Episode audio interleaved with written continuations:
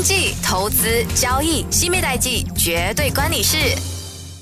欢迎收听新米代记，我是 Currency Queen 新米 Go。那今天要跟大家分享的是，在一八三七年美国金融危机的事件了。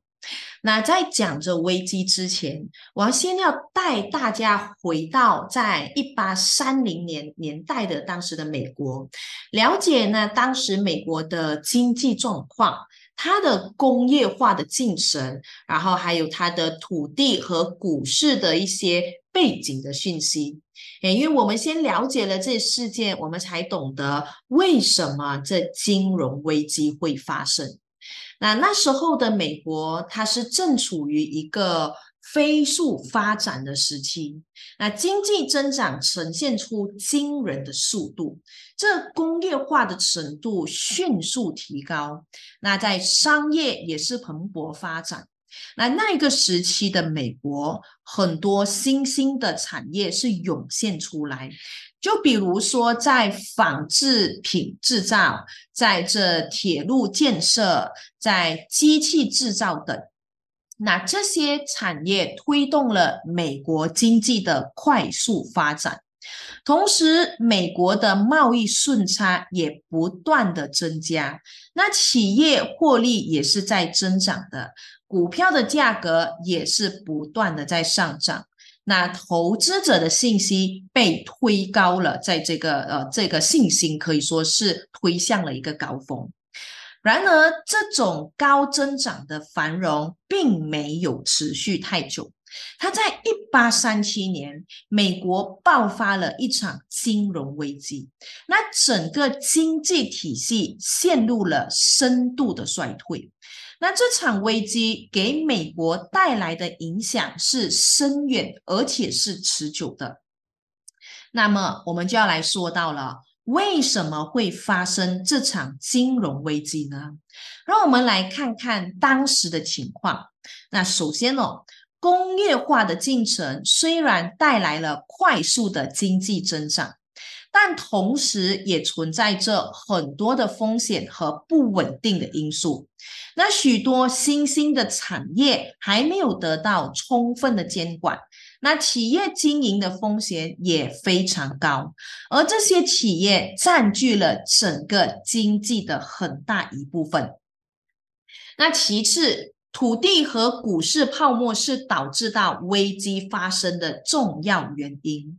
在那个时期，美国西部的土地被广泛的推销给民众和国外的投资者。那许多人把他所有的钱来投入到这土地上，企图是要获得高额的回报。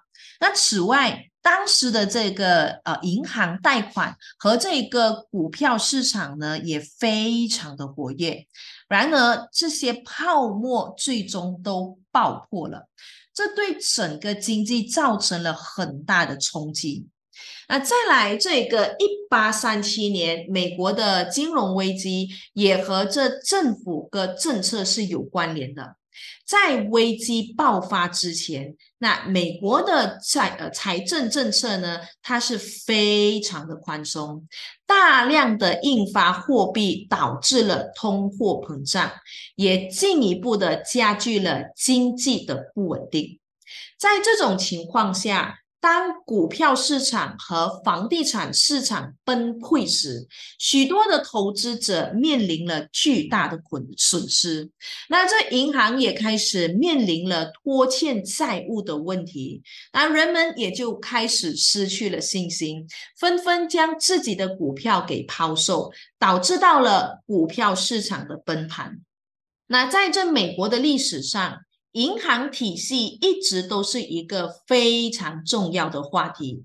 在当十九世纪的早期，美国的银行体系还比较简单，那大多数的银行都是由州政府。或者是私人所成立的。那由于没有国家银行，还有全国性的货币，那这些银行经呃经常发行自己的纸币作为一个交易的媒介，这使得货币的价值和它的信誉是十分的不稳定。那在这一八三七年之前，美国的银行体系的最大问题在于。缺乏联邦管监管和这个控制，那各州的银行可以自由的发行纸币，而这些纸币的信誉和它的价值是非常的不稳定。那有些银行甚至在没有足够的财务支持的一个情况下来发行纸币，这导致了通货膨胀，还有这金融市场的是处于混乱的。那另一个问题是，由于缺乏了这些联邦银行，还有这些各州之间的货币无法互换的一个方式，那这给了商业和贸易带来了极大的不方便。那人们经常不得不使用一些陌生的纸币来去进行交易，那这也导致到了很多的商业和金融纠纷。那随着美国的经济和工业化进程是不断的在发展，那人们开始认识到了需要建立一个更加稳定和统一的。银行体系，那这引发了美国的国会的一个关注。那他们开始考虑建立一个全国性的银行体系，来解决当前银行体系的问题。那在这一八三六年的时候，美国国会通过了《无国家银行法》。取消了之前的国家银行系统，以及与这个相关的银行监管的一个控制。那这个法案引起了很多的争议，一些人认为它是削弱了国家的银行的一个权利，那使得各州的银行更加的独立和难以控制。当然，这种局面呢，其实并没有持续太久。那不久之后，这一八三七年的。金融危机就爆发了，那彻底的震撼了整个银行体系和它的经济。那在这危机之后，美国国会重新的考虑了建立一个更加稳定和统一的银行体系的问题，最终通过了国家银行法，来建立了一个全国性的银行系统，取代了之前的州银行和私人银行。所以你可以看到，这些美国现在可以那么的发达跟那么的独立，也是因为在过去的一些事件当中，而且过去的演变慢慢造就成现在强大的美国。那接下来跟你聊一聊这场危机的引爆点，以及政府它是如何干预的。那在美国的历史上，这一八三七年是一个充满变动的年份。那美国它正处于工业化快速发展的阶段，经济繁荣的同时，也引发了不少的问题。那当时的美国银行体系是由州银行、城市银行、土地银行以及美国国家银行这四种类型组合而成。那这种分散的银行体系也意味着每个银行都有自己的规则和流程。那这些规则往往是相互矛盾的，这也导致到了银行之间的竞争和对手之间的一些争斗。那不仅如此哦，还有不少的银行和政府之间的纠纷。那这政府它是希望通过监管保护经济和这个民众的利益，而银行它的角度呢，则是希望获得更多的自由度和这利润。毕竟他们是做生意的嘛。那这种矛盾是不断的升级。那最终在一八三七年引爆了美国的。金融危机，那这个危机的引爆点呢？我把它分为三个。那首先是美国的土地泡沫，在工业化快速发展的同时，美国政府也在不断扩大这国土，那土地的价格是一路上涨，吸引了不少人涌入市场进行投资，从而引发了土地泡沫。但随着经济发展速度的减缓，土地的价格也开始下跌了。那投资者损失惨重，整个市场陷入了瘫痪。而第二个引爆点呢，是来自银行的经营问题。那由于银行间的竞争和政府的监管的一些限制，那许多银行是为了生存和发展，开始采取了一些冒险和不负责任的经营行为。他们发行了过多的纸币和信用，以追求更多的利润。但这也导致到了通货膨胀和信用泡沫。那随着投资者的担忧加剧，银行的资产也开始流失。那当然的，信用也随之崩溃了。那第三个引爆点，则是在这外部因素的影响。在当时一八三零年年代的时候，那欧洲也经历了一场经济危机。导致了全球的贸易和信用环境是恶化的。那这种环境下，美国的经济和金融问题也愈发明显，最终引发了危机的爆发。那面对这场危机，美国政府采取了一系列的措施进行自救和干预。那面对这一八三七年的金融危机，那美国政府它是采取了一系列的措施来应对，比如说在这财政紧缩的政策，那政府被迫采取紧缩政策来减少支出和这个债务。那当然，它也削减了联邦政府的开支，并提高了有关关税和土地出售的价格。那再来，政府做的事就是禁止银行发行纸币。那为了减少通货膨胀，那政府在这危机期间禁止银行发行纸币。那这对于那些依赖于这些纸币、纸币作为这个呃货币的州和商业领袖来说，可以说是一个很大的打击。不过，这些政府呢，它其实也有提供贷款。那政府通过成立。国家银行来为这一些商业提供贷款，缓解了这些危机在呃在这期间那信贷的紧缩的一个情况，还有就是政府干预这些股市，限制股票的这交易，防止这股市可以说是过度的波动。然而，这一些政策和措施呢，并没有主直接的解决问题。那经济依然是陷入了困境。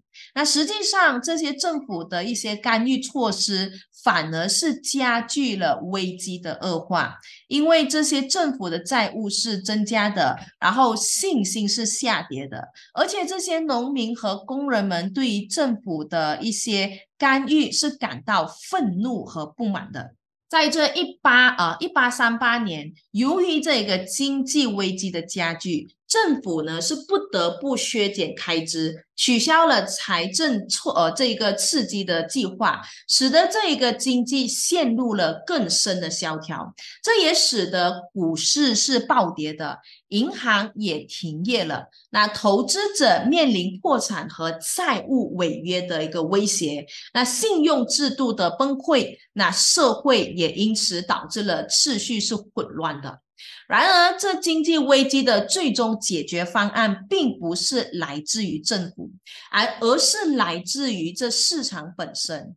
一些企业和银行破产，但也有一些企业和银行是顺利度过这些危机的。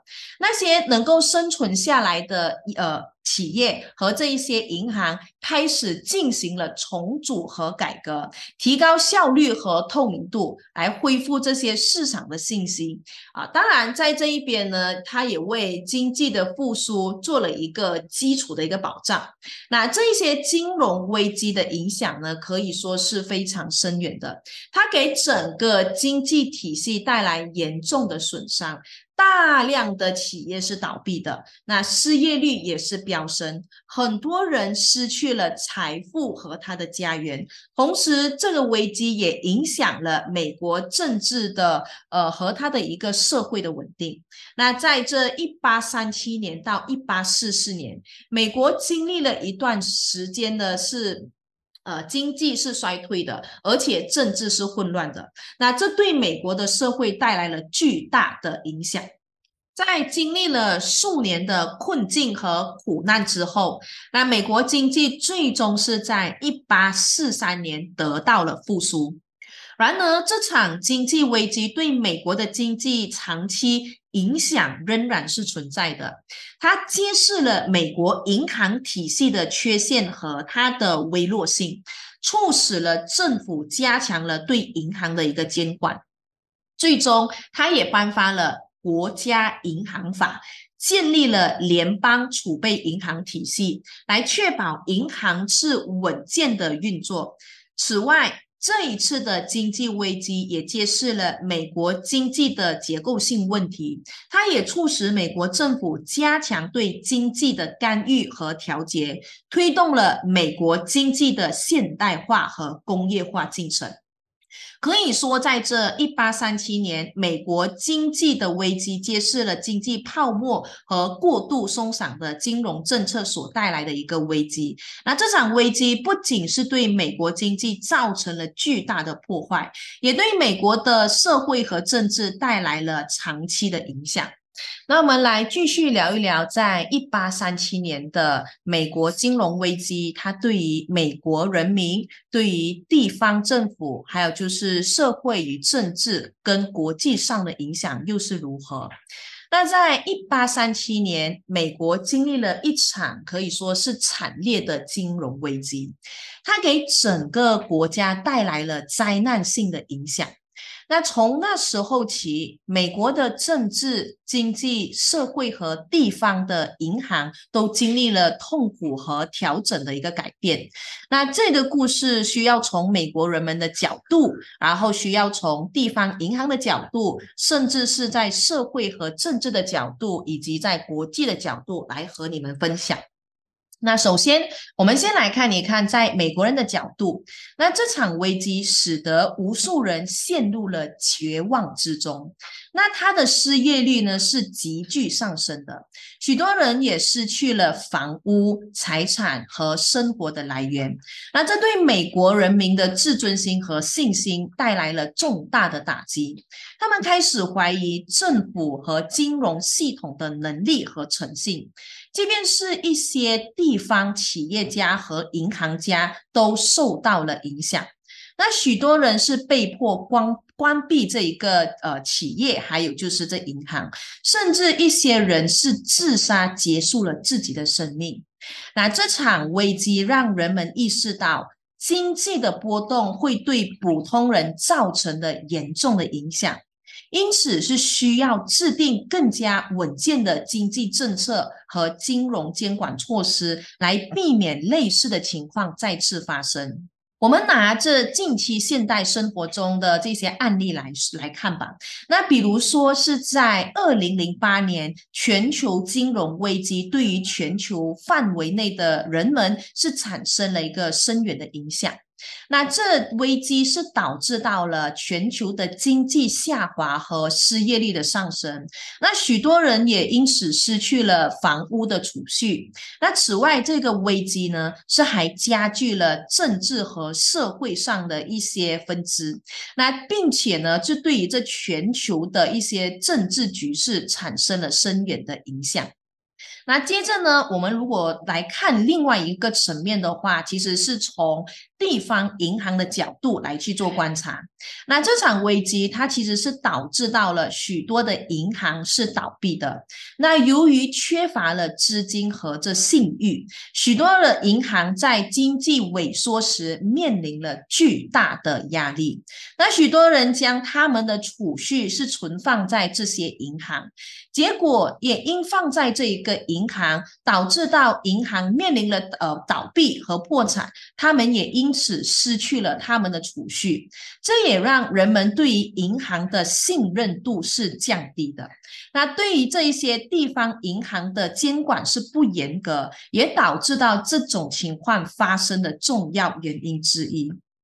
因此，那政府呢，其实他们也在做了很多的动作，是加强对于银行的监管和这一些监察，以确保他们就遵守着金融规定和法规，那从而是保障了这一些人们的储蓄的和他的投资。那如果我们说从这社会和政治的角度来看的话，那这场危机带来的是政治和社会方面的重大影响。因为这一个经济萎缩，那这政府的收入是大幅的减少，那导致到了政府是无法支付国内和国外的一些债务，那这些政治家们就纷纷开始提出一系列的经济和政治方案来应对当时的危机。那这一些政策的实施，它也需要通过政治谈判和协商来去完成。那所以你可以看到，我不单单是在在这个银行的角度来看，其实在政治方面呢，他们也是逐步受到的影响。而在一八三七年的美国金融危机，也让政府认识到了没有负责任的银行监管，还有就是金融市场的规范。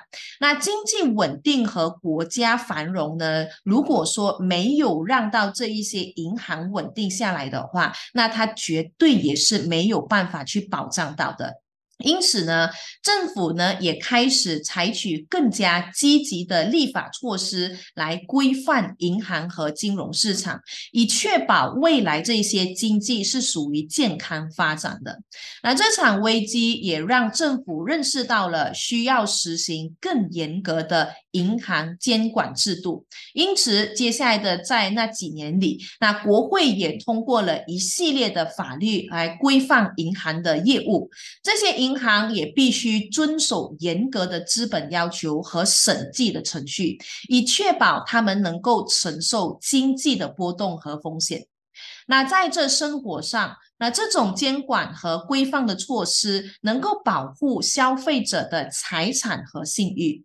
那比如说，在房地产的领域。政府制定了一系列的法规和规定，以保护这些购房者和这些房东的利益。那这些法规包括要求贷款人进行详细的信用评估和披露。那在这规定房地产交易的标准合同和这交易的程序，以及规定房地产经纪人的行为准则等，所有的这一些规定都有助于保护这些消费者。来避免金融和这些房地产市场的不稳定性对人们生活造成的影响。那在这一八三七年的金融危机，也在国际上产生了深远的影响。那由于当时美国的经济崩溃，那欧洲和拉丁美洲的出口市场呢遭到了重创。那这欧洲的经济危机。特别是英国的经济危机也加剧了这一个影响。哎，那这英国的银行和这投资者的举债，使得这英国呢经济是陷入了深重的一个危机之中，不得不实行紧缩政策和这削削减的这个开支。在当时，英国是全球金融中心的之一，它的经济也受到了美国的金融危机的影响。那英国大量的资本和信用都被用于向美国。借款和投资，当美国的金融体系崩溃的时候，那英国的金融体系也随之受到了影响。那英国的制造业和贸易也随之是受到影响。因为他们的出口市场呢是受到了影响，那导致到工厂关闭，还有失业率是上升的。那另外在这加拿大也受到美国的金融危机影响。那为什么呢？因为加拿大的经济是高度依赖美国市场。当美国市场崩溃时，那加拿大的贸易也随之受到影响，从而导致到他们的经济下滑和失业率是上升的。那美国对外的投资和贸易可以说当时是受到极大的影响。那美国的债务问题也导致到。了就是这个对外的信誉是下降的。国内的投资者和外国的投资者也对美国的债券是失去了信心，而美国政府的财政困境也使得它不能像过去那样积极的推动外交政策，那这也给国际关系带来了呃的一些不确定性因素。那这场危机是告诉我们，在这全球化的时代。一个国家的经济危机可能对其他国家产生连锁反应，因此需要更加紧密的合作和协调，来防止这样的风险再次发生。那我们举个生活上的案例来说吧，我们可以从这个新冠疫情的爆发来看到，它对全球的经济产生了重大的影响。那全球范围内的这贸易和旅游业呢，可以说是受到了打击，导致到了全球的经济是下滑，还有失业率是上升的。这再次表明了国家之间需要在全球范围内是进行合作和协调，来应对这全球性的危机和挑战。那在这一八三七年，美国金融危机可以说是一场带有深远影响的灾难。不仅对美国人民和经济产生了极大的影响，也对全球产生了一定的冲击。那这场危机的教训对我们现在仍然是具有重要的启示。那我们需要认识到一个银行和金融系统的这微弱性，关注和控制这些金融市场的风险，在建立更加稳健和监管的一个呃机制。我们还需要认识到的，就是在这经济周期的波动上的一个存在，来制定一个长期还有可持续的发展战略，来应对未来的有可能性发生的一些金融危机。只有这样，才能够确保经济和社会发展呢是能够健康稳定的前进的。好了，我们今天就聊到这里。我是 Currency Queen Simigo。更多资讯可浏览电子书专业西米购吴诗梅，锁定每逢星期五早上十一点，西米代记让金融分析师西米手把手带你听懂世界经济。